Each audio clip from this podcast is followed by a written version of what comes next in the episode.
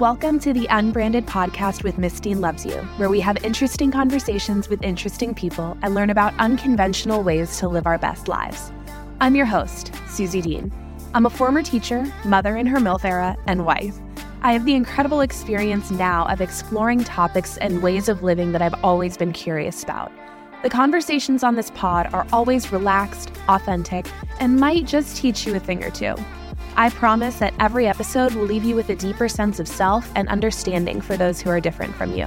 So get comfy cozy, grab a drink of your choice, and let's have some fun together.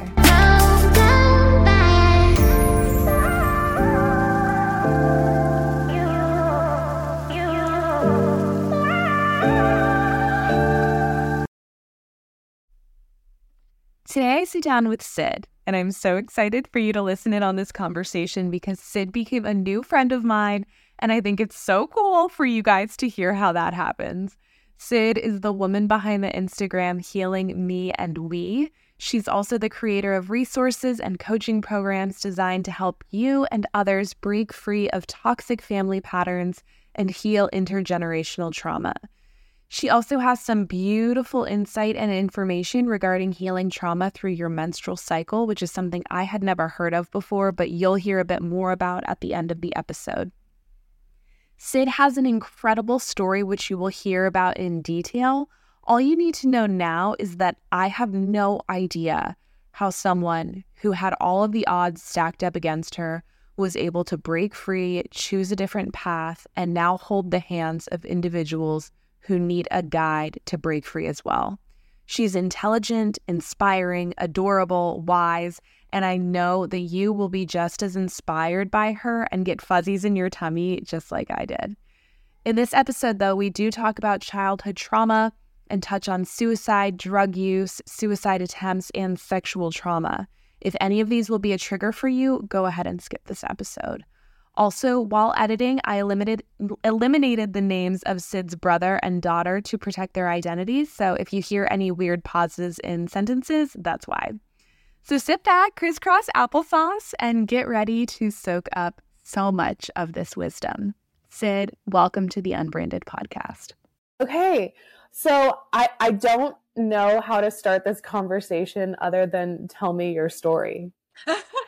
oh my god, everyone is always like, "So, what happened?" And I'm like, "You know what? Where do I begin?" Okay. Right. So, I guess all right. So, a little bit about my story. Um, I was a child born to a single mother. She had three kids, and essentially, from a very young age, like things were just not right. Uh, from a very, very young age, things were really, really rough. There was a lot of exposure to domestic violence, substance abuse, um, and just for lack of better terms, very violent and toxic relationships for my mother and her partners. And so growing up around her, I didn't really understand why we were, you know, with those men or doing the things that we were. Uh, however, it's just like, you know, as a child, you kind of have, you're at the mercy of your parent. You have to go along with your parent. So basically, what ended up happening was for the longest amount of time, it was just my mom and I, as my older brother was with us for like some of my beginning of my childhood, but then he was old enough to go live with his dad. So I was about six years old when he went to go and do that. And then it was just me. So it was me and my mom where I was constantly feeling like I had to be her protector, constantly feeling like I was having to parent my mother, constantly feeling like I had to, you know, lecture her on the rights and wrongs of life. And from a very early age, I realized a lot of, um, I would say, for lack of a better term, forced independence. You know, like I was kind of having to be the independent person because I had no other choice. So when my little brother came along, my mom told me that she was pregnant when I was like eight or nine years old. And I remember feeling incredibly resentful like super, super resentful, very upset at the fact that we were going to be having another child. And I say we because I very much felt as though, you know, I was, I was in it with my mother. And when she told me that she was pregnant, I just knew that it wasn't. I was like, how are you going to take care of this child when you're not taking care of this child? So my younger brother was born uh, when I was just about 10 years old, like two months prior to. And since then, that's just when I have been caretaking for him. a lot of times, you know, it was me missing a lot of school to take care of him. It was me having to, you know, have those arguments with my mom or intervene in those those arguments that she was having with her partners uh, until I got to the point where there was just such great power dynamics between my mom and myself that I had to leave. So when I was about 17 years old, I ended up becoming emancipated. So that means that basically I'm just free from my mother's parental authority and guardianship. And it allowed me to legally work within the actions of an adult without having the capabilities of an adult. So I could enter into contracts, I could open my own bank account, I could sign a lease, I could do all of those things, but I could not of course, you know, go to the bars or uh, purchase any any sort of substances and uh, I couldn't do certain legal things. So very very minute but still, right? Like just to have those separations and when I was 16 and I had to leave home, it was simply because at that point in time I had discovered like it had always been a super like a kind of a suspicion. I'd been like super paranoid that my mom was on substances and that she was using using those with her partners. And when I had actually been taken out of the home was because of the fact that I then had proof of such. I found it, I saw it, there was no getting out of it, there was no more speculation. It was this is what this is, this is what's going on. And so CPS had been involved since my little brother was like three years old because that was the first time my mother let us be alone for like a week on end. And so I know, I know, I it's always Yeah, we'll come back to that. it's always like one of those things where it's like, whoa, what? Um, but that was like frequent. My friends like till this day will call me and be like, "Hey, remember that one time your mom like left for like four days?" And I'm like, "Yeah, I remember that." And it wasn't like we were like teenagers who you know had first aid or anything right. for young preteens, and so it was just with an accumulation of failed, you know, failed help with CPS, uh, multiple endless arguments with my mother, uh, re- a really unsafe, unhappy environment for myself, and the need to see, okay, what has to be done so that my little brother isn't put into the same position when I leave home, when I age out, right? So at that point in time, when I had to leave, I obviously was a minor, so I could not take my little brother. So that was one of the things that right. everybody was kind of like, you know what, you will be emancipated, but you can't enter into legal proceedings as an emancipated youth with your mother to get your little brother. It's just not viable. So when I was 19 years old and I had been out of the house for a long time, had my own home, and had also at that point in time discovered that I was pregnant with my daughter, I had kind of sat down with myself and had to evaluate well, my little brother really needs out there was a catalytic event that transpired where two of my family members passed within five days of each other, which my mother took really hard. And that was kind of what put her really over the edge and put him into even more danger than he was in before. Uh, and so when I was there and I witnessed that, and you know, I'm already bringing this baby into the world, it's not fair for me to leave this baby behind. So at that point in time, I just buckled up and I decided to do my absolute best I contacted CPS again because they're just a part of the system. They're another government entity that you've got to alert that has to be involved.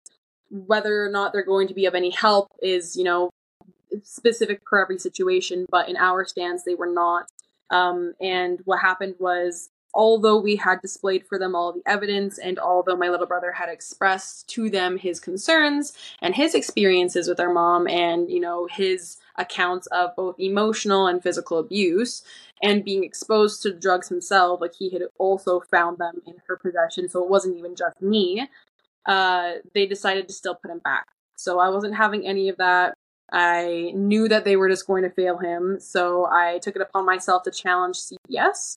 I challenged my mom, and I utilized that catalytic event that transpired to obtain a yeah. protection order, which yeah. means that it's basically like more severe than a restraining order. It's this is something that is extremely dangerous or this is a relationship that's extremely dangerous without further explanation if the judge or the justice feels as though that there is enough of the story or there is enough of a history to warrant this action then the emergency protection order is there to basically buy you time until you go to court to obtain a restraining order So it gets put into place absolutely immediately the second that the judge or the justice issues it.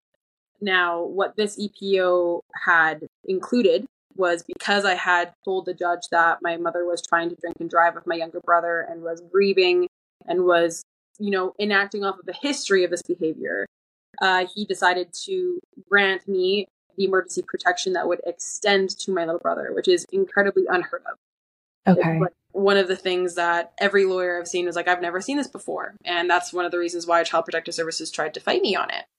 They basically got the order, and because they had never seen it before and they had already said it was okay for him to go home, they were like, Who is she coming in here trying to say what we are not or we are doing, right? And so they did not act when they were supposed to, and they waited like over just about, I think, like 18 or 20 hours before they actually acted on it and i had to keep calling like every two hours i was like have you gone to get him yet have you gone to oh get him my yet?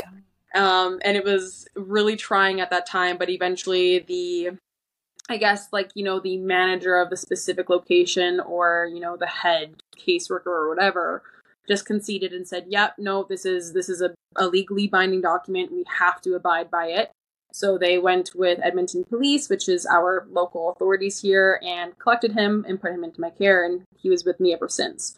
When that EPO was granted and he was put into my care, I just wasted no time and I Mhm. filed for parental uh, Mhm. and guardianship rights. And then that was in 2019. In 2021 is when that concluded for the first time, and I was given full guardianship and full parental rights. And then it's basically been that way since the beginning of this year when I said, okay, let's try 50 50, which did not give my mother any of her powers back. So she couldn't, she couldn't, you know, take him to the doctors or take him to do his education or anything like that. But she had parenting time with him week on, week off. And if she had my consent, could do certain things with him. So the issue with 50 50 and where it wasn't working is she didn't have consent from me and was doing things behind my back and was messing with my little brother's schedules with education and with his medical appointments and his dentistry. So it was just a very, very long awaited but necessary thing that I had to get through to prove to the courts that I'm trying my best. I gave her the opportunity, I gave her the chance, and, you know, she's still reverting back to these old behaviors. So I guess that is a summary of the story. And I have so many questions in my mini notebook from that. I think the first thing that I have to say is obviously, I'm sorry, not just for, I mean, not just for the trauma that you endured, but for the fact that you never had a childhood yourself. And and you have been in a constant state of stress for as long as you can remember. Because even when you left your mom, then you leave your mom, you're emancipated, you're 19, you get pregnant, you're trying to get your brother, you're fighting CPS. Like, what is going on in your life? Are you working? Like, I'm serious. I mean, you're juggling pregnancy um, alone. I mean, like, that alone, I mean, is aggressive. You are fighting for your brother who you obviously have such a dear relationship with. You are fighting legal entities all at the same time. And and then even after all that, you're still in a state of stress because you have to sit back and watch as your mother is continuing these negative patterns with your brother and you just have to sit and watch and wait until enough time has passed to prove that this is not good. Yeah. So first of all, I'm incredibly heartbroken and sorry for that. And I think just going on that, have you had any time to nurture or get to know your inner child? Yes. So, firstly, in response to like the overall response that you had, like I try to tell people, I'm like, never say sorry for something that you had no control over. And I always understand, like, I get what you mean.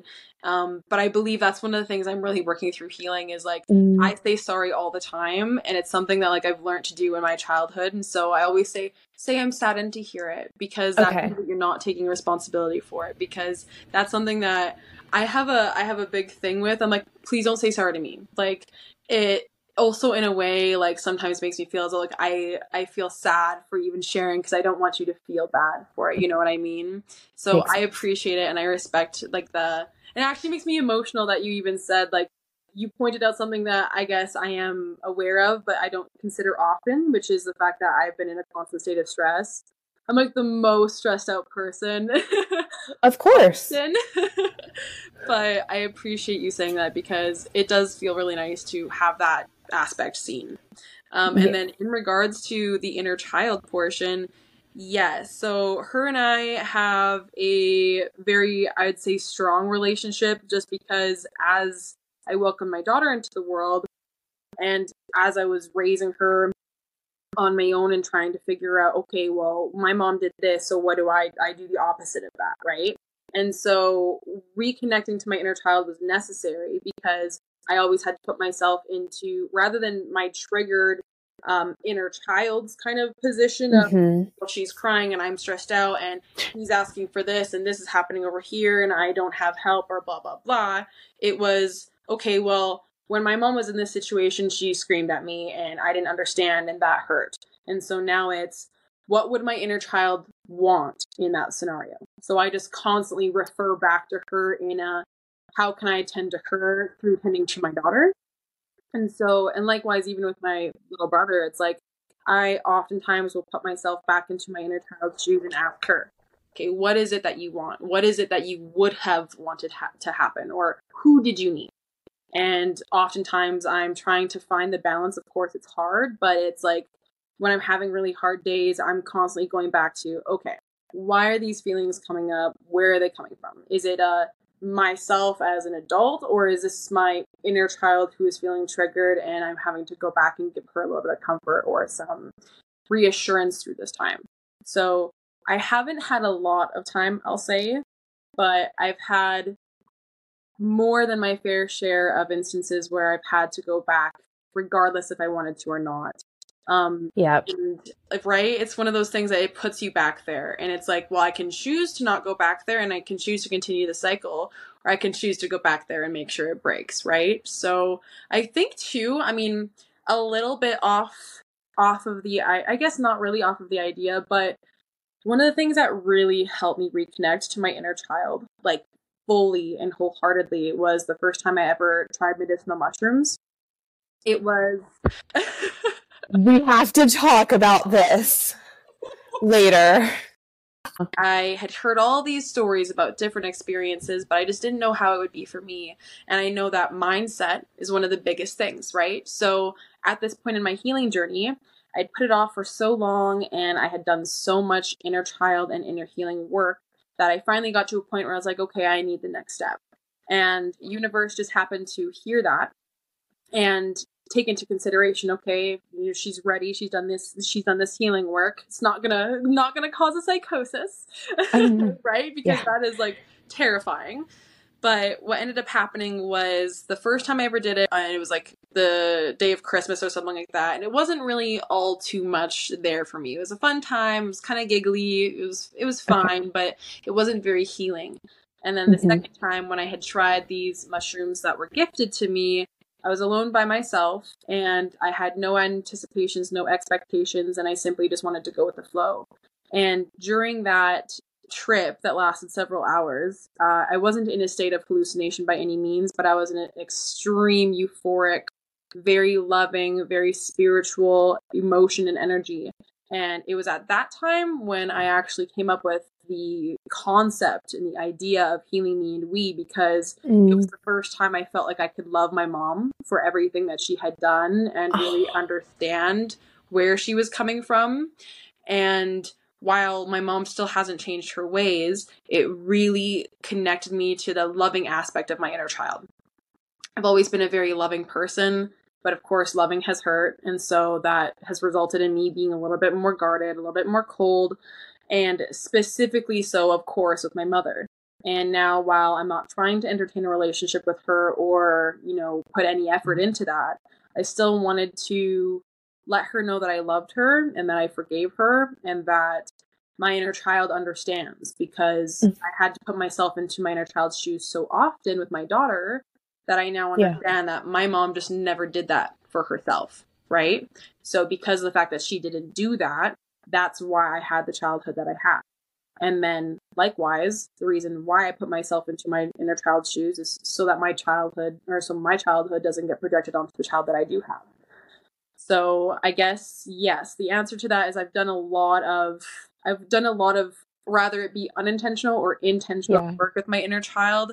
There has been some progress there, not as much as I would like, but definitely right. a good enough amount that there's a good foundation. And I keep seeing these TikToks where people are like, "Oh, I've healed the inner child, but now here's my inner teenager," and I'm like, I don't want to deal with that bitch. Oh God, not, we're not ready for her. So I think we got to do a lot more on the teenager, or sorry, on the the child side oh, of the, the child, the teenager. But yeah, oh.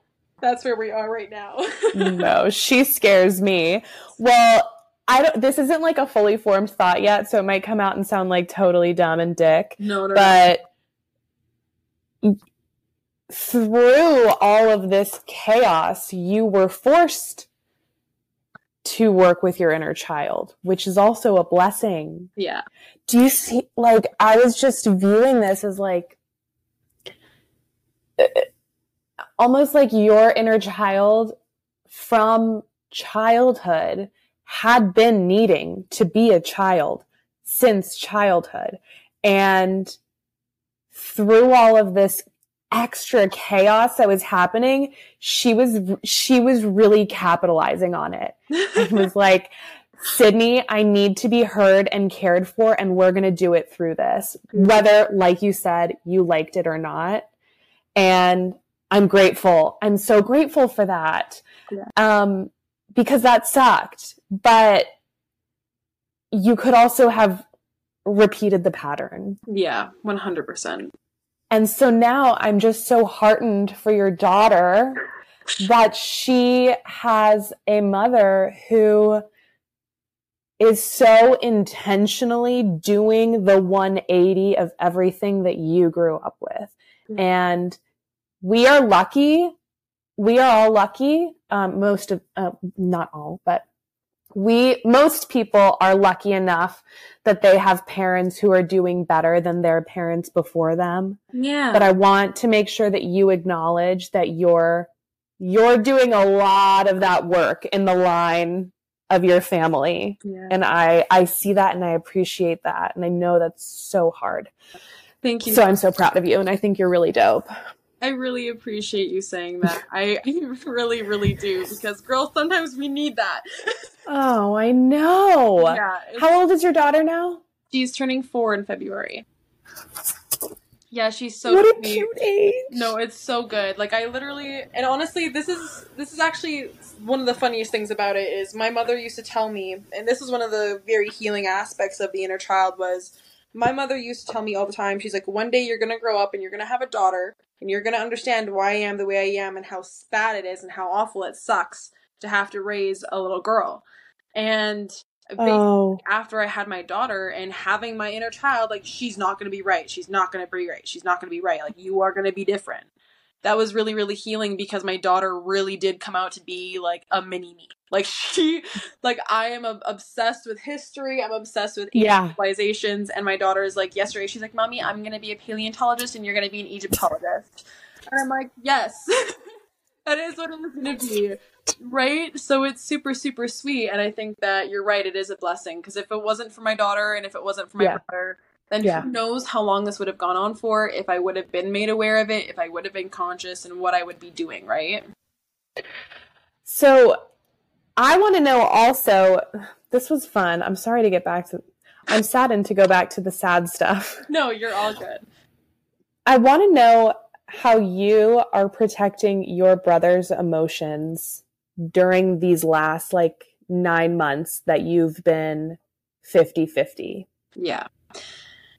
Uh, to put it into the simplest way possible, I really try my best to just reinforce his boundaries and to encourage him to speak up and stand up for himself and to basically feel comfortable in letting those emotions be both expressed and shown. Mm. He it has this very bad uh, i won't say very bad but he because of our childhood has very much learned to just shut up and be quiet. Like he'll try to argue a little bit maybe or he'll just be like yep okay and that's it. It's just very complacent because he doesn't want to have it be a big issue. He doesn't want to get yelled at. He doesn't want to get screamed at. And so one of my biggest things is kind of coming from like as weird as it is to say like a big brother perspective and i'm like man the fuck up. Mm. stay like you know, stay strong, speak your piece, have confidence in your piece, and know that it is in your hands. Like I empower him often by saying like at the end of the day, if there's something really bad going on, not only do you have me to lean on and you have our brother and you can call for support, but at the end of the day, this is really up to you. And nobody has the right to make you feel as though you can't say your share, you can't express yourself, um, or has the right to make you feel little. So one of the things we've really been working on is just clear communication. I am a big advocate for being able to speak your piece and agree to not agree. I think that we need a lot more of that in the world. And so what I try to say with my brother is if I say something that you don't like, or if I make a rule that you disagree with, or if I have um, you know, a lesson because I'm Nicholas's teacher, if I have a lesson that you don't want to learn, let's talk about it. I need a valid reason. I need I need to understand why Mhm. you want or you don't agree. Let's have a debate and then let's come to a conclusion. We don't have to agree, but we can agree to disagree and we can re- agree to respect each other at a bare minimum. And so oftentimes he'll, you know, for example, I'll be like, okay, bedtime is this. And he goes, oh, well, I, I think that's unfair because of this. And he's like, you know, like just trying to play it along. yeah, Um, yeah. And then there's times when, for example, our mother will pull a stupid and she will show him something in regards to court that she shouldn't be and make comments about myself that she shouldn't be. And it is, it's now showing because he's learned that rather than to just sit there and be quiet, his his emotions matter. He can express them. He can express himself and communicate. So he'll say, "Actually, no, that's not correct," or "No, Sydney doesn't do that," or "Actually, no, because of this." And it's just, I think, giving him confidence in his emotions. He still gets frustrated. He still has times when we absolutely have a cry together, or he goes to his room and has some Mm. quiet time. But we're getting to the point where I want him to feel as though he's safe to express those things. So I guess I'm just a playing ground for him to do that. I just try my best to make sure that he knows that regardless if we agree or disagree, we can always have conversations and communication about how you're feeling and your emotions and where you're at and what your ideas are is how you solve most problems in life. It's interesting how it seems like his coping mechanism is just flying under the radar. Yeah. And not being a problem. But yours, you grew up and you did the opposite. Being the problem. No, no, no. Oh, for real, I like Well, I mean, yeah, sometimes you do need to be the problem to like Yeah. fix shit. 100%, right? Absolutely. Yeah. So I'm so glad that you are um, filling that area that is missing in him, you know, because it's like he's, le- it sounds like he's been trained or taught himself to survive. I need to lean really far towards this way to not be a problem, be as small as possible, make everything else easy for everyone else. And you're bringing him back into the middle. And it sounds like that's your priority. Yeah, I'm really trying to. I'm really trying to. My my my fear is that he turns out to be 18 and goes into his adulthood and then starts to have the painful realizations that I did is like when you're unconscious about these things, they come back to bite you, right? They don't just disappear once you move out.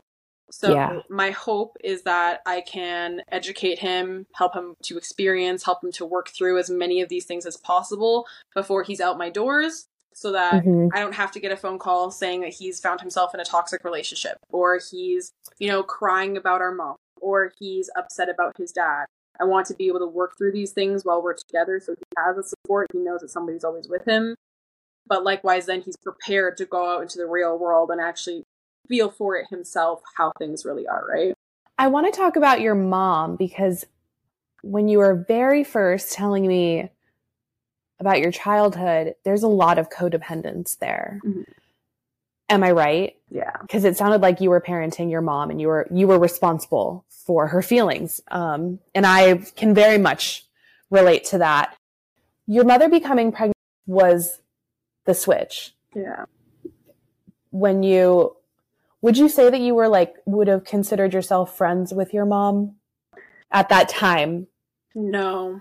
My mom and I Okay. were I would say I felt as though I stopped being friends with my mom or on good terms with my mom around the age of 7. Oh, Yeah. Okay. So, and that's simply because we moved around a lot. Like every year we moved around. And I was always in turbulent situations with her. I was always in very scary situations with her. So by that age, I had realized that she keeps making these mistakes and she is the one who keeps putting me into these situations. And so I had definitely disconnected at that point. And while I still obviously wanted to have a relationship with my mother and wanted things to work out and wanted things to get better, at that point I was like, I don't I don't like you anymore. This is not fun. Wow. This is you know? Oh man. Yeah. And you were you were out of school a lot. A lot. Yeah.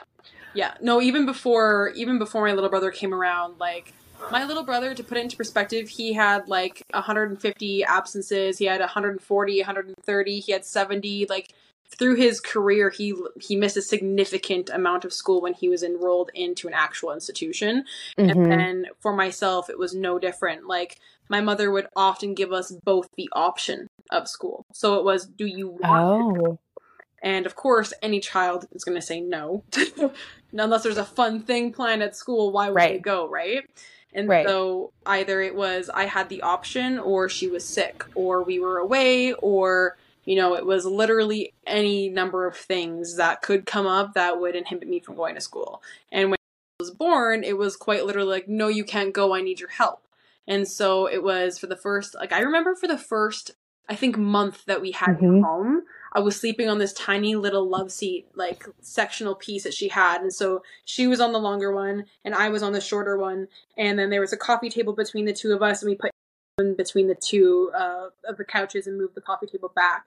And so she'd get up to breastfeed him and then she'd go back to sleep and I would, you know, burp him and I would change his diaper. Wow. I'd rock him to bed, put him back into the bassinet. She'd wake up, she'd feed him. So it was very much like, yes, there was a super, super codependent relationship, I think, from the get go. When my mother was not in a relationship with a man, I, I- she was very, very dependent on me. And so we Mhm. got into a lot of conflict because at one point she would rely on me so heavily.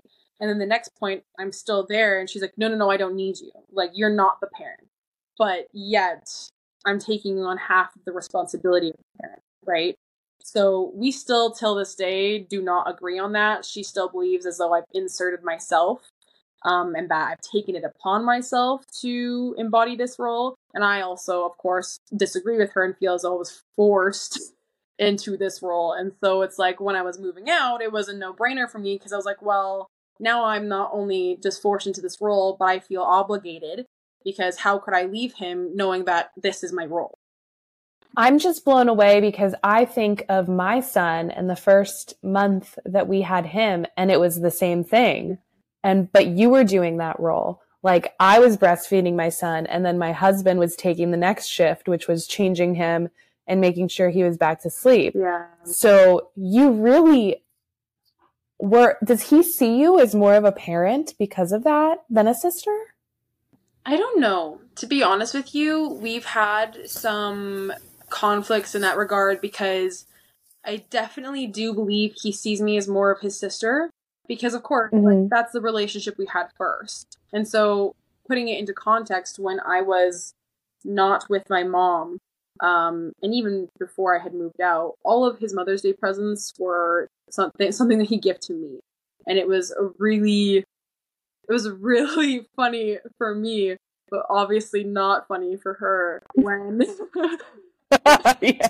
when she I was in the car one day and she picked Nicholas up from school and he goes, Sydney, I made you something today. And it was literally Mother's Day and it was a Mother's Day present. and he gave it to me. And she was so offended. And I remember her like ripping out of my hands and being like, that's for Mother's Day. And he goes, yeah, I know. That's why I'm giving it to Sydney.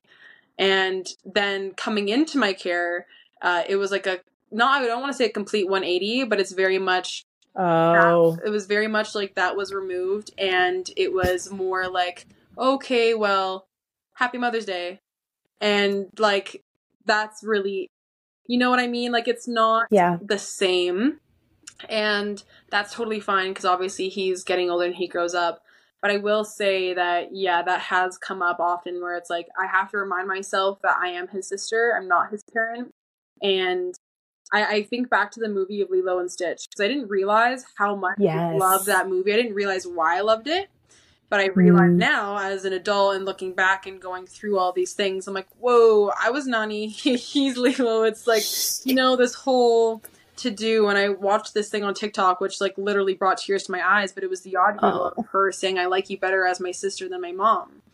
And so I've had to really do my best to embody his sister that he needs and not the parent that he mm-hmm. needs, despite me always feeling as though I've taken on that role. And despite even him recognizing that at times, it's it's a lot healthier if I do my best to support him as a sister in a guardianship role than it is to try Okay. and take on, you know, that parental figure as I've tried and failed to do in the past. So it's a lot better if, you know, we come to each other as siblings and then we prioritize that above all else. But Mhm. sprinkle in Okay. the this is my responsibility. So we gotta Okay. right? We gotta work with the responsibility we have while still maintaining the siblinghood that we share. It must be really hard to strike the balance, but there's no balance here because we you're prioritizing siblingship and it sounds like you found the good ratio Yeah. that works for you guys. Oh, I'm so happy. Can you tell me why your mom was like this? Yeah. So, I mean, of course, mine is an understanding that I've developed on my Mhm. own basis and bias. Um, and I'll even I'll refer back to my little medicinal mushroom trip I had, which gave me the most profound understanding. But I was thinking about a time when I had gotten frustrated and I wanted to raise my voice. And my baby was already screaming, Nicholas was already frustrated, and I was kind of just really feeling it in my emotions. And out of like just pure frustration, I was like, I need to be left alone. I was like, you guys need to leave me alone. I need I need to decompress. I need some time. And that obviously only made things worse. And so after calming down and coming back to it and resolving it in that moment in time, that had been put into my brain into a box and put away. And Yes. then when I had this little trip, that came up and it surfaced for me and the guilt was sitting there like I shouldn't have done that. And you know, that that's where those cycles continue is when those things pop up and we don't regulate effectively in that moment, right?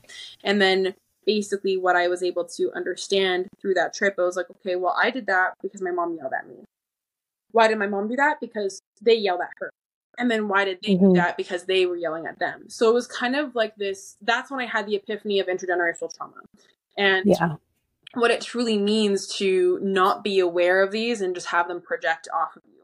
So Mhm. I, from my understanding, took it as my mother was wounded at a very young age, did not have a healthy relationship to model after, had severe insecurity issues in terms of her own self confidence, was always looking for external validation, acceptance from her father, never really Okay. felt completely safe within her own home. Um, and then in that regard, also made poor decisions, obviously, after the fact. So she ended up just basically trying to replicate her mom's and dad's relationship uh, and failed because they were all just far, far more vol- volatile. So basically, I believe my mom is the way she is, is because of uh, an accumulation of a lot of unhealed childhood wounds that she's not prepared to go back and dig into. So one of the things that's constantly come up is my mom will apologize. She will apologize. She'll say she wasn't conscious or she wasn't aware or she didn't mean to or she didn't understand what she was doing. Yet I find that very hard to believe because now having conversations um, with her and even looking back at past ones, it's like she's manipulative enough to take accountability for it in the moment and to apologize for it. But Mhm. then the follow up isn't there with the action. So the actual Ah. actual accountability and making the changes. Because what I always say to my kids is, sorry means I'm not going to do it again, not that it fixes it. So you can't say sorry and then repeat. That's not what sorry means. Sorry means you are apologizing, you acknowledge what you did wrong, you're not going to do it again. Whereas my mom is like, sorry to get off the hook, you know? Right. So I understood through a hypnotherapist that I had seen at one point that we very much pause in a way. Our our development pauses at the first kind of sign of trauma or our first massive traumatic experience. And in passing with my mom, she said she's like, You don't even want to know what I witnessed when I was like three or four. And so Oh. and right and so where she'll share certain things with me she won't share other things and so i have a very faint picture of what it was but because of my own childhood and then also what i witnessed on the side of my baba and guido and knowing what i do about Mm. their childhoods so just to give you the connection long story short my mom is the way she is because of childhood intergenerational trauma however my baba was the she was like one of eight children or one of seven children to a basically cocaine addicted parental figure Mm. and who was using while she was pregnant. She was born with multiple birth defects. Child Protective Services came, took all the children away, put them into foster care. The children were adopted out of foster care, and then the only reason why she was adopted was because the family who wanted her sister was told that they have to take her as well because she's the last one. She was ended up given a lot of, um, I'd say, unfair and possibly abusive treatment which then, of course, was internalized. And then when she went off to leave the house and marry Magito, Magito also had a lot of childhood trauma that was internalized. And so he became an alcoholic, she became a housewife, and they decided to have babies right away. He would work all day, come home and drink at night. Babies were there. She's taking care of the babies. Babies are witnessing him drunken, you know, maybe acting volatile, violent, physically, emotionally, mentally, verbally. And I I remember myself like sometimes I would very seldom, very seldom witness my Bob and Guido have little spats. Never physical. Mhm. But I always thought I was like, they have such a perfect marriage and they love each other so much. What why is this happening? And then when my mom made this little comment and seeing her relationships and understanding Mhm. why she needed a male's attention so badly. Everything just started to fit into the perfect puzzle, right? Like Yeah. my mom being addis- addicted to substances. Well, that runs in the family, right? And then also in the regard of acting volatile or becoming violent, that runs in the family. And then talking about child protective services intervening, like the, Mhm. all very intergenerational themes and cycles that have been for a couple of generations now. And it basically just painted for me the importance of what it means to talk about intergenerational trauma, what it means to bring awareness to it and to heal through it, because it's truly an aspect that is in some way or another dictating or hurting a lot of people's lives. Most of the people on the planet till this day Yeah. can say they have some form of intergenerational trauma. They just might not be aware of Mhm. it. So Mhm. that's why she is the way she is, is because truly it has been generations of dysfunction. And so I'm trying to take that dysfunction and turn it into functioning. So Yeah. We're transmuting it. yes, yeah. Where were other family members during your upbringing and when you were being left alone for a week at a time? Yeah. So my mom moved around a lot. And I remember that as a baby, you know, the weirdest thing is actually after coming out with my story, I've had my babysitters from when I was a baby in her hometown reach out to me and be like, oh my God, I was so worried about you. I had no idea where you went. So when I was a child, when I was a wee, wee little baby, my mother was in our hometown. And then throughout a point of that time, she met a man and moved in with him very early on off the hop.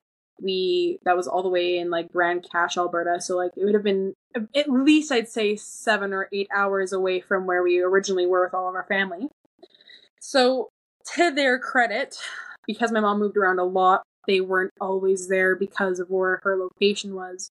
However, when they would see certain things or I would tell them about what was going on, they had all the power in the world to take it upon themselves and do something about it, and they chose not to.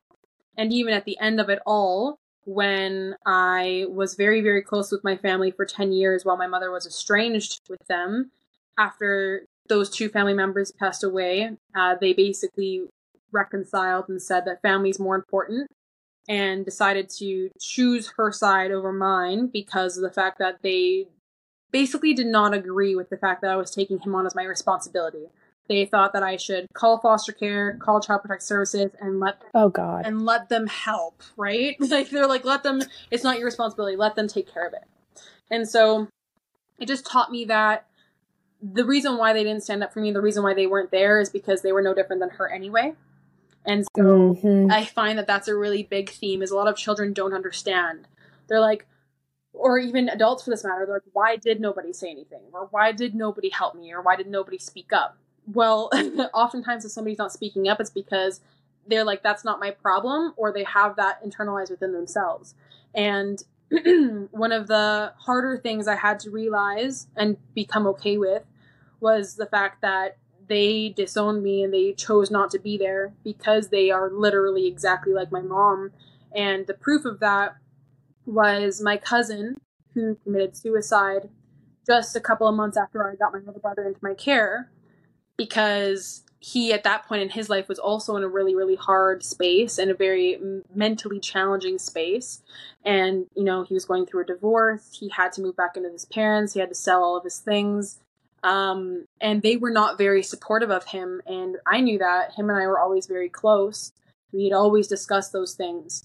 And i believe we resonated on a lot of aspects that our parents would you know have in common.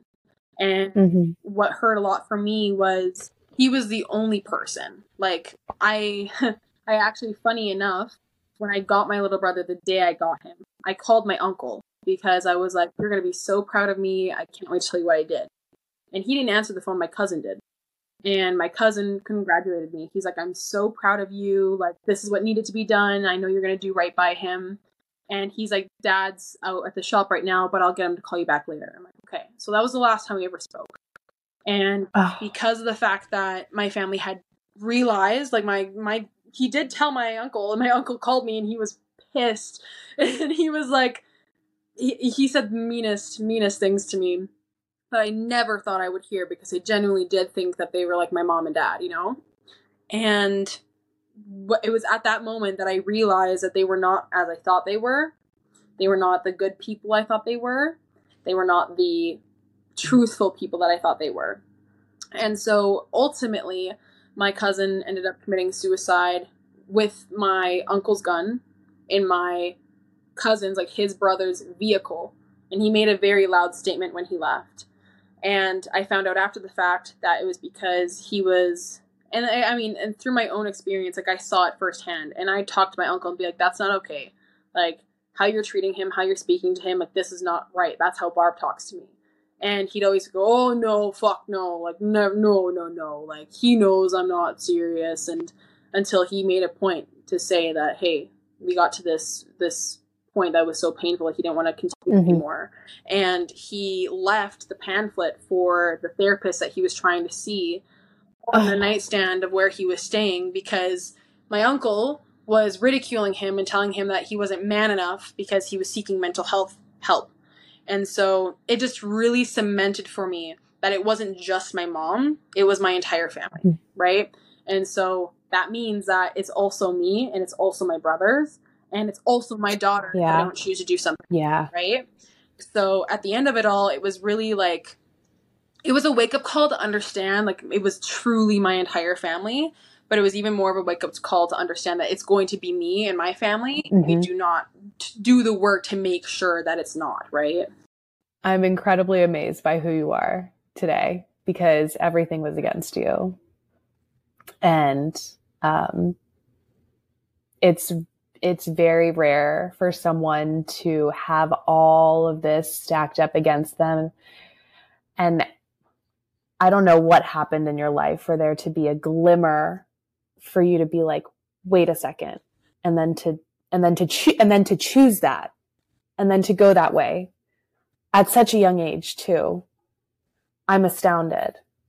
Thank you. Um, I didn't mean to make you But hey, tears are beautiful and so necessary. It's very Okay.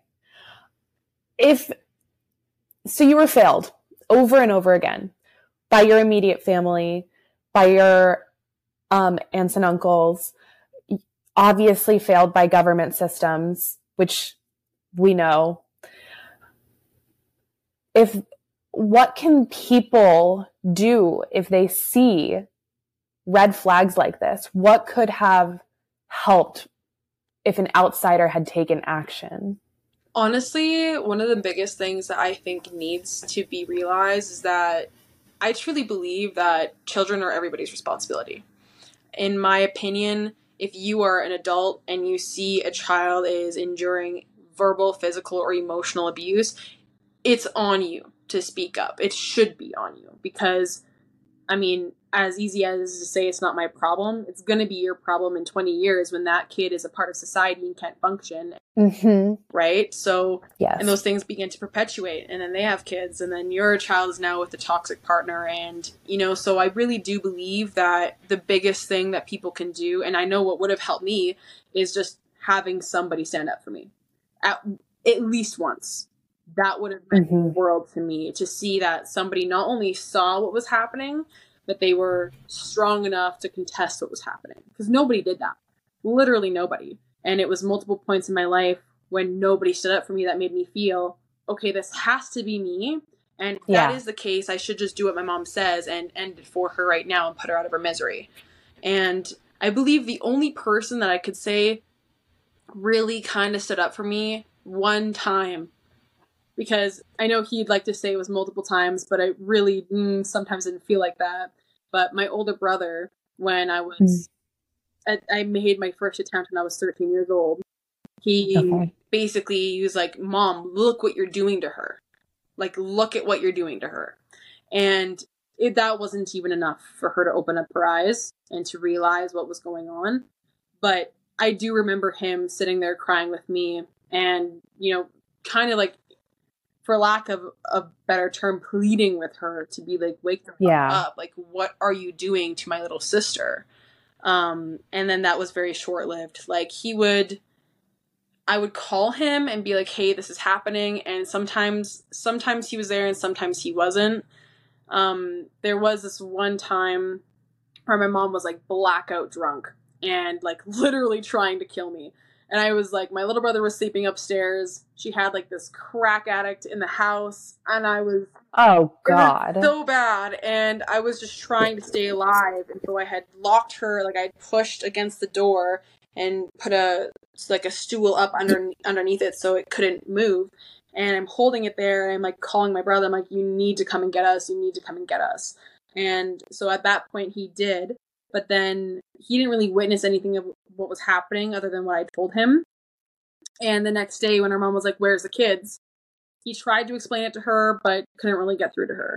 And so, you know, in that regard, while it's like kind of gray area, like you can only do so much, I'd say that was the only person who really made mm-hmm. some sort of effort. And even that, at times, I felt very betrayed by the effort because it was like lack of. It was like, okay. oh, I did my best and then well you have to go back there anyway you know and so or it was a lot of um i think it was a lot of well i just don't know what to do or where to begin so how can i? And when my little brother was nine he started saying the exact same things that i was saying when i was like ready to attempt when i was 13 and so i told my brother i was like we are not waiting. We can't wait. We need to get him out and at that point, he also contested me and he thought that it was going to be fruitless and that there was no way we had any chance. But I just wasn't willing to play those odds. So I think that the biggest thing that people can do is just really speak up, like actually say something, especially if you're in a public place and you see it. Like anytime I've seen like somebody say something fucked up to their kids, I'm like, hey, I was like, unless you want them saying that to you, don't say it to them at all. And people really don't like that. Yeah. Um, but I'm just not willing to sit there and have a kid think that they're the problem and be told that they are the problem when it's never the child's fault. It's always the parents, in my opinion. So the biggest thing people can do is obviously you need to call your local authorities and your CPS, caseworkers, or local services so that it's documented. But right. like I said today in one of the videos I make, just because you document it doesn't mean it's dealt with. So my biggest thing is stand up, advocate, speak on it, speak to it. Um, but more than more than anything, like do your best to be there. If it Yeah. is a like one of the biggest things is if it is a like a child at your school and you're a teacher, reporting it Mhm. but making their life easier as as Mhm. possibly easier as you can. Like I had some teachers who made my life super easy and I had some teachers who made it hell. And it was the difference was night and day. Like I felt so supported, I felt so taken care of at school. School was like my safe space in high school because of certain teachers. And then at the same time there was years when it wasn't because I didn't have those teachers anymore and they decided to make it difficult. Um, if you're a person who is literally just a coach, making sure you're taking care of the child by actually being observant of the child. What are their cues like? My little brother was so anxious and so scared all the time that he had holes in his clothes, on his sleeves, and on his uh, collarbone or on his collar of the shirts. And he would always like turtle. He'd wear a hoodie and turtle up like this and hide himself because he just didn't want to be seen and he was so anxious. So it's being a friend to children, you know, being a support, like actually sitting down with the child and be like, hey, you don't have to hide. Like let's let's put that away. Like what's making you feel so anxious? Being a being a shoulder to lean on, you know. Mhm. Um, some people may be like, well, I don't know, it's I'm I'm just a neighbor, or I'm just this, or I'm just that. Well, it just takes one fucking person. yeah. Like it really does take one person. I'm proof of that. Whether it's my little Yeah. brother or not, it really does only take one person to show that they care to really make a child's life. Because I, like I said, I really didn't feel as though I had anybody in my corner for a really long time, and that put me in a super deep place, dark as hell, that could have resulted in me not being here today. The only reason Yeah. why I am is because I was like, someone needs to take care of my little brother. So Yeah. it's it's just really, really important, I believe, for people to understand that anything goes a long way. And a random act of kindness, being genuine with somebody, giving them Yeah. space to talk or to breathe, standing up for them, speaking up if you see something wrong. Anybody can do anything. It doesn't have to be the full extent of taking on a child as your responsibility, but doing fucking something is better than nothing. You know what I mean? Yes. Yes. There are all there are always ways that we can be a safe space or at least provide validation Yeah. with very minimal effort on our on our part. It really doesn't take much. Yeah, exactly. So you have you've had all this everything stacked up against you. You were vulnerable enough to tell me that you made an attempt. You had have gone through incredible hurdles and you're still here. And we both know that there's a reason for that. So can you tell everybody what you are doing with your experiences to make the world a better place? Yeah, absolutely. One of my biggest fears in my postpartum experience with my daughter was giving her a world like this. her coming out into the world like this, to be honest with you. And so, one of the biggest things that I wanted to focus on was, you know, being the change that I wanted to be, being the change that I needed, and kind of trying to heal the world, like literally. I'm like, okay, well, how how do I do this? Well, the world needs healing. We're pretty effed up. We need some help. Yeah. So I started thinking to myself, was like, okay, well, if I heal myself, I heal my family. And if my family is healed, then it's time to heal my friends. And if my friends are healed, then it's time to heal the world. And so Yeah. what I'm really focusing on is uh, with my Healing Me and We page on Instagram, just talking about intergenerational trauma and bringing awareness to that. But then likewise, helping people move through that. So what I've been doing for the past two years is taking on one-on-one mentors, uh, or being a mentor, I should say, for people doing one-on-one mentorship, where we really sit down and we get into the nitty-gritty of why your life is the way it is. One of the superpowers I'll say that my trauma has gifted me and I'm Yeah. trying to, you know, make useful is the fact that I am just hyper um, analytical and I'm hyper observant. And so if someone sits down with me in a discovery call, uh, normally it takes me no more than 45 minutes to get them figured out and to see, okay, this is what you need. And that's just because I believe that because intergenerational trauma is so connected to so many aspects of our lives, it's really easy to identify it when you're aware of it. So I sit down with people, I make them aware of these cycles, I ask them some self reflection questions that kind of embody a little bit more of this awareness within themselves. And then utilizing the information that they give me in that call, I build them a complete customized practice uh, project, basically, is what I call it. And for the month, we sit down together, we do these practices that will be like, for example, if someone needs to let go, we do forgiveness practices together. Somebody needs to heal their mother wound, then we do what I like to call it's like the umbilical cord cutting ceremony, which is really powerful. And so one of the biggest things is that at the end of the day, I kind of just try to take my experiences and take the healing lessons and techniques that I've had to use for myself, and then I give those to other people. And I've had a lot of really great success over the past two years, I'm really proud of. There's been a lot of women who, women specifically, I'll say, I have yet to have one male client, but I have had so many women come into my life and tell me that I've transformed it for the better because of the fact that I was able to give them a safe space that was alternate to therapy. I think that a lot of people on their mm-hmm. is like, oh, I need to go to therapy, but some people it just doesn't resonate or it doesn't work more. Yeah and I was in that same boat. So I really wanted to kind of make myself accessible for a lesser amount of money than what therapy would be. And so yeah. I'm like, I love that you're like, oh, I'm like your woo woo bestie. I'm like your healing girl bestie. I am like, Yay. I'm like the healing friend who's like, okay, you get 24 6 support. So I'm going to be there. If you need me, yeah. you call me. Um, I give you your customized practices. I hold your hand through it all. We have weekly check ins with each other so we can talk about life, talk about blockages, talk about mindset. And then at the end of it all, we really get down to your goals and I make you an actual clear plan on how to get to them. So, um, I mean, for example, I've had clients come in with financial wounds, I've had clients come in with parental wounds, I've had childhood wounds, I've had relationship wounds and all of it i'm like girl i got you. I'm like i've already been through this so this is how we're going to deal with it.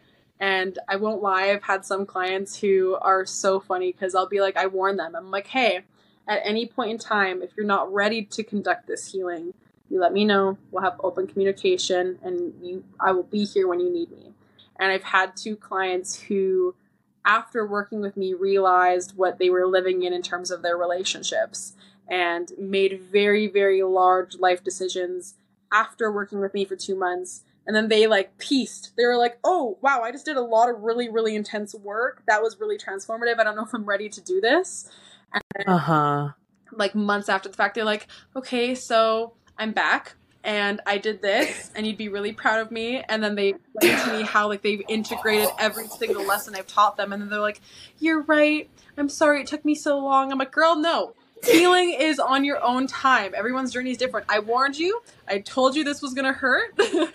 so it's really fun. So honestly, I've just been trying my best to be a resource and be a tool for people so that they can have some support and really just be the person that I needed for other people on their healing journeys because it's like if you can give yourself the upper hand and heal a little bit faster, why wouldn't you? Right? So that's what I try to do. I try to make people aware of their intergenerational traumas and then help them heal through it so they can get to the lives that they actually want to live outside of that, you know?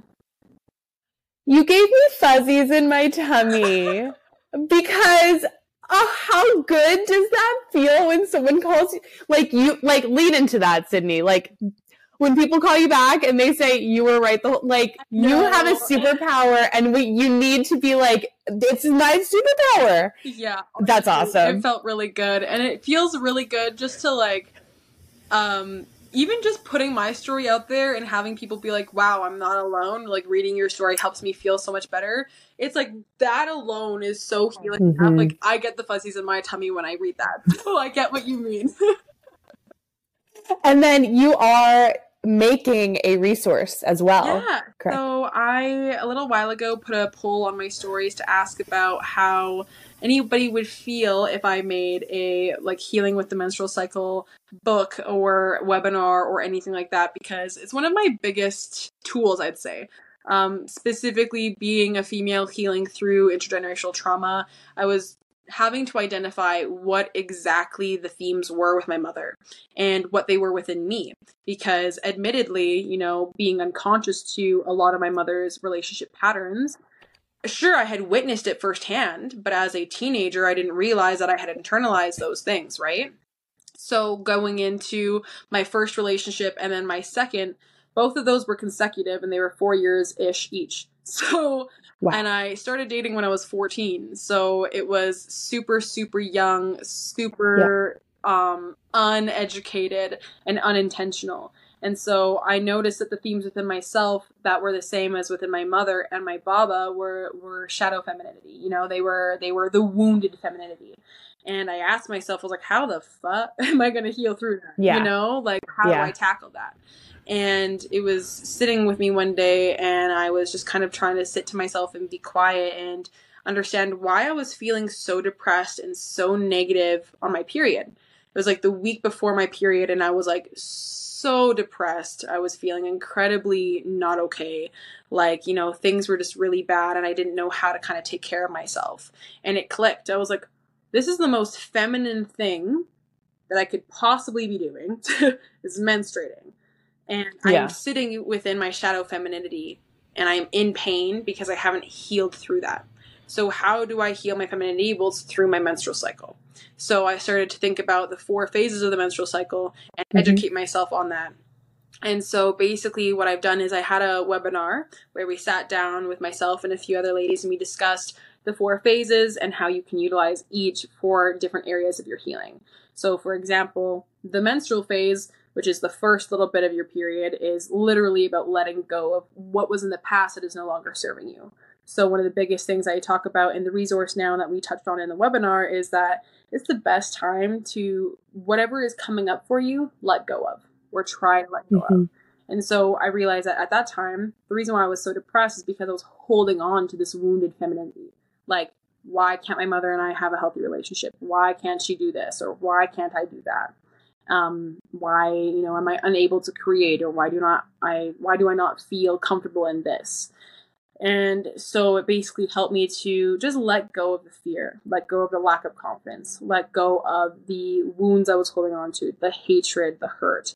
And I really just started to utilize every sort of, or sorry, I started to utilize every menstrual phase as an opportunity for me to routinely tend to what I need to let go of.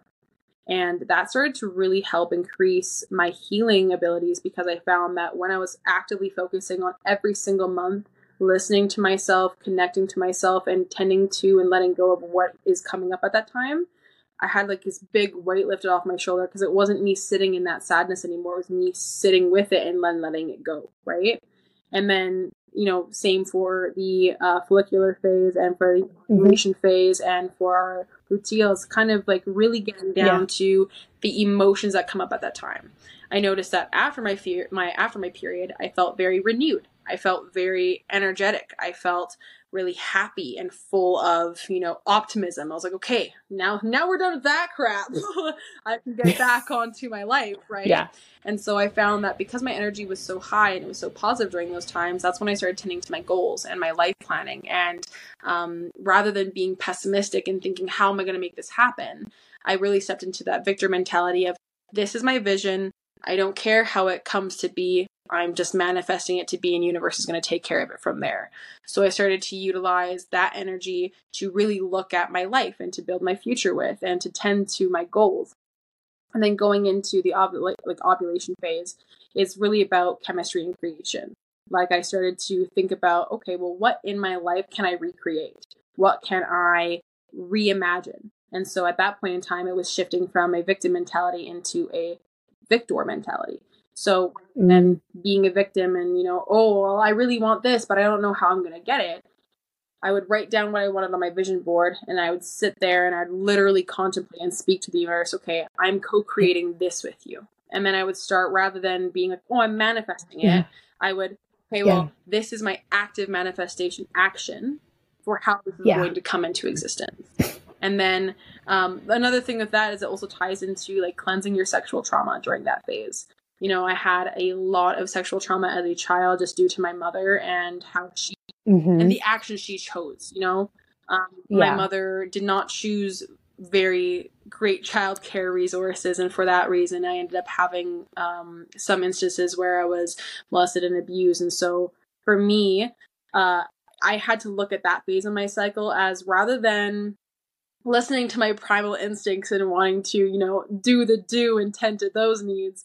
It was much more of a reconnecting with myself, and utilizing that energy to go back and cleanse that energy. Because I really Yeah. do believe that, you know, sex is an energy exchange and energy is stored within the body. And so one of the Mhm. areas that gets stored the most is our sacral chakra because that's our emotions, Mhm. right? So what I would do during that time is I would start to use yoni eggs. I would do, um, you know, steams. I would start to do special baths and just really Yeah. tend to that femininity without doing it in the way that society tells us we need to. And Yes. then, of course, getting ready for the last phase, you know, you're PMSing, you're kind of becoming more sensitive, you're falling back into those more heightened emotions. That was the time that I used to just go quiet and to really sit with myself and to journal, do some self reflection, and kind of prepare for what I was going to let go of once I got into the swing of things.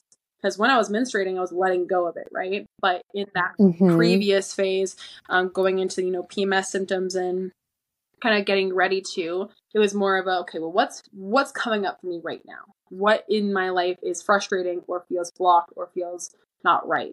And then I would use that uh, as basically an opportunity just to reflect and choose what it was I was going to focus on letting go during that time. And it was really great. We had such a beautiful webinar, and it was really nice to see so many people like learning because it was weird to me that Yeah. like a lot of people were like, no, the period is at the end, and I'm like, no, no, no, no, no, no, no, that's the beginning. I was like, that's the start. Yeah.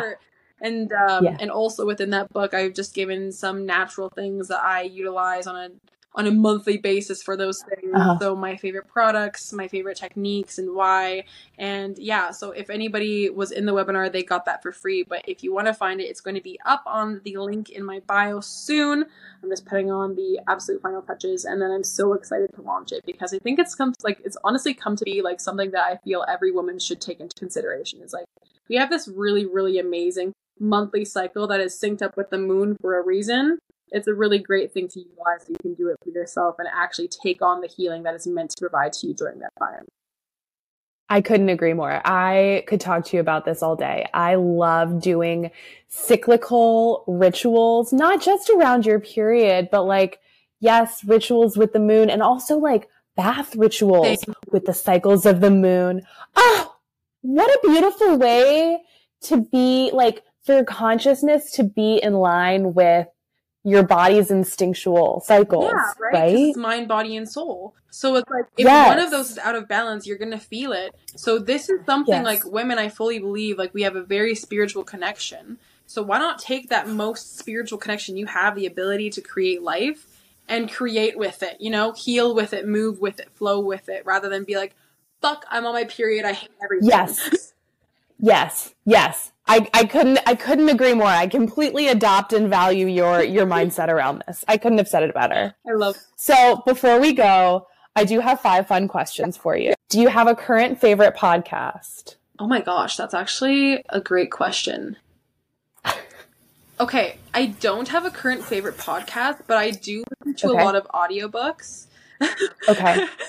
and I would say right now, um, one of the favorites that I'm listening to is kind of off topic, but it's Rich Dad Poor Dad, and it's because like I'm reading the book and I'm trying to like heal my own financial wounds that my mom put onto me, Mm-hmm. and I'm realizing as I'm listening to it that my mindset is the rich dad and my mom's mindset is the poor dad. And it's like very cool to look at and see that it's not just me in this and that it's a very common theme that many people struggle with is the money wound. So while it's not Yes. a podcast, it is an audiobook. Right. That's that's totally fine. I always feel a little bit awkward if I ask that question because I not I know not everybody's a podcast person, No, but I have heard that book before. Yeah, I love podcasts, but I find that like when I'm listening to something, I'm like, I really need to like learn. Like I love I can't read like fiction.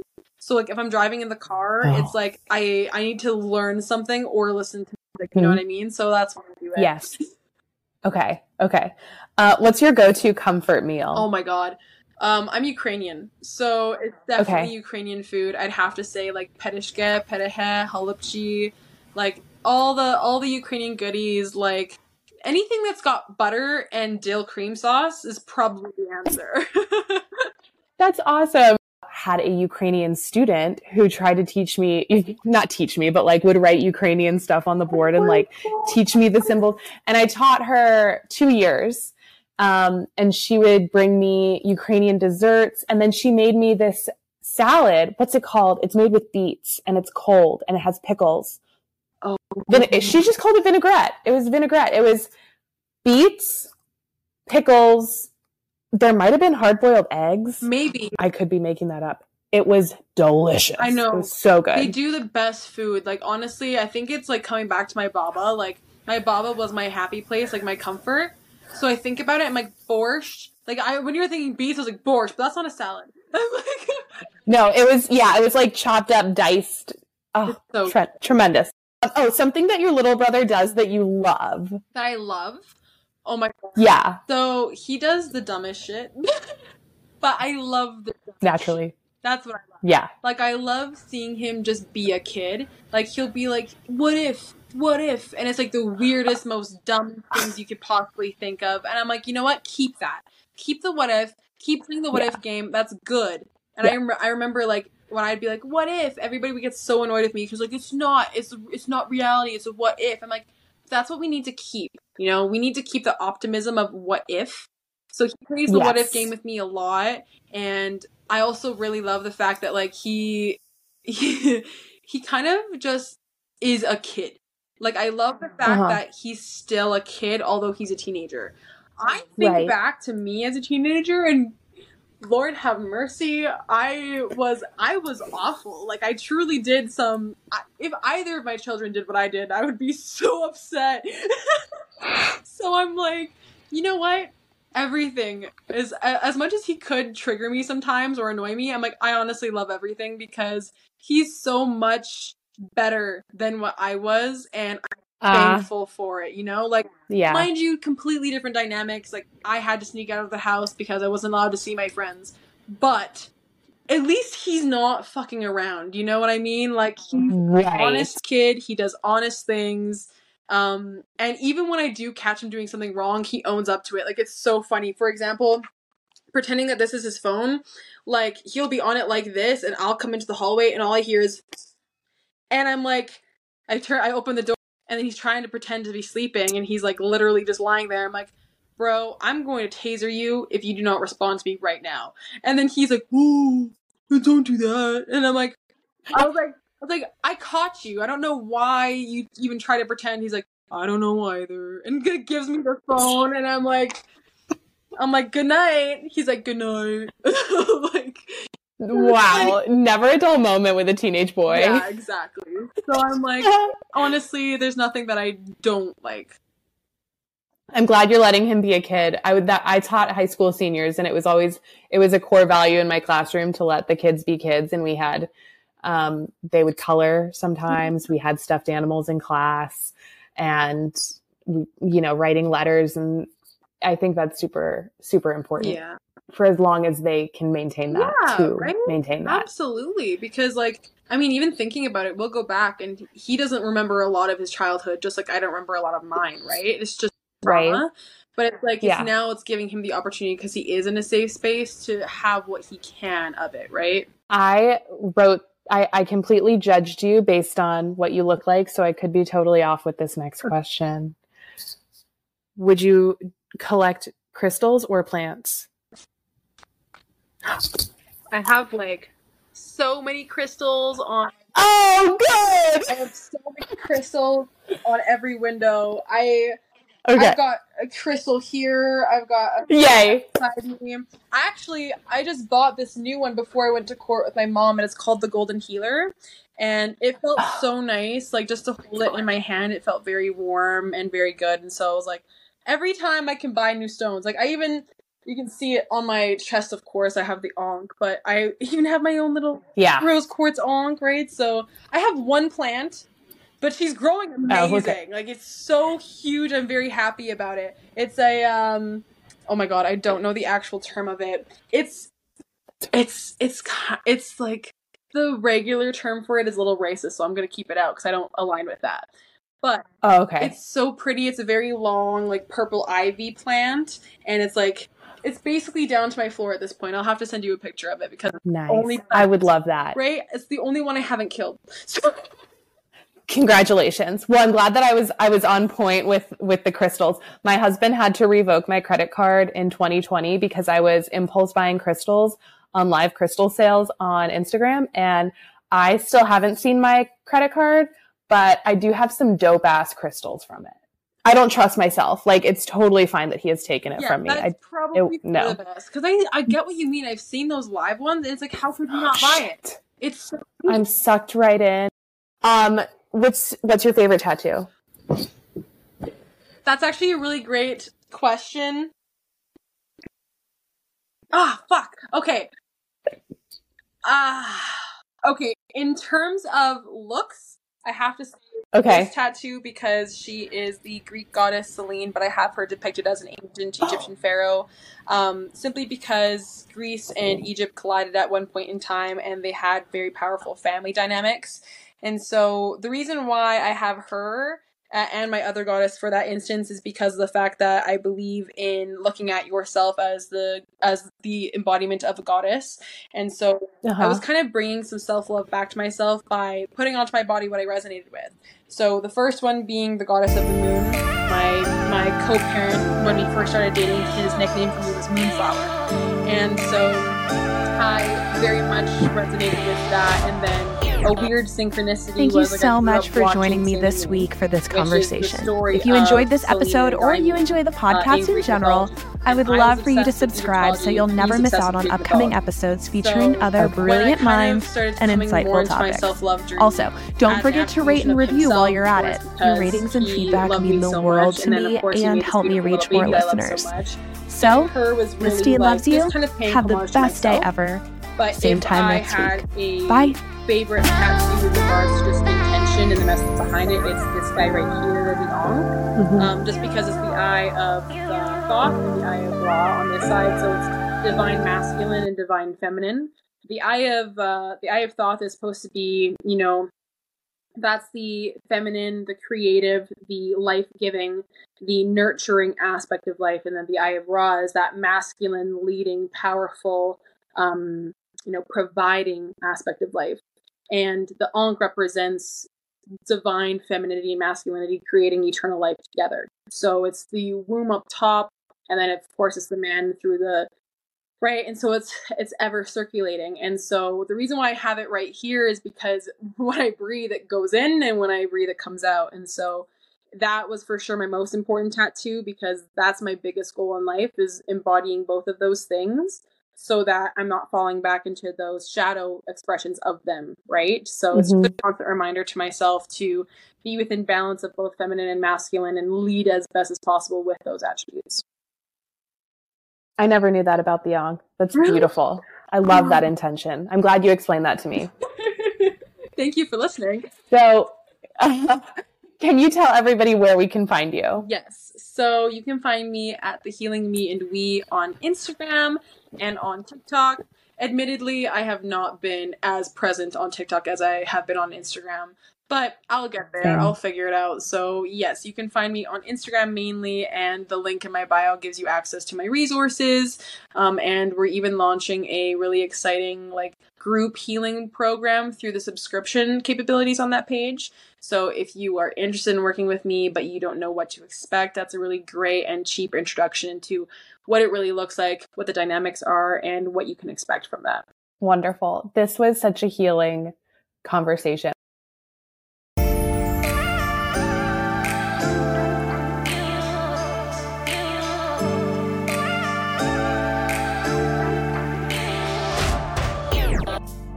Thank you so much for joining me this week for this conversation. If you enjoyed this episode or you enjoy the podcast in general, I would love for you to subscribe so you'll never miss out on upcoming episodes featuring other brilliant minds and insightful topics. Also, don't forget to rate and review while you're at it. Your ratings and feedback mean the world to me and help me reach more listeners. So, Misty and loves you. Have the best day ever. Same time next week. Bye.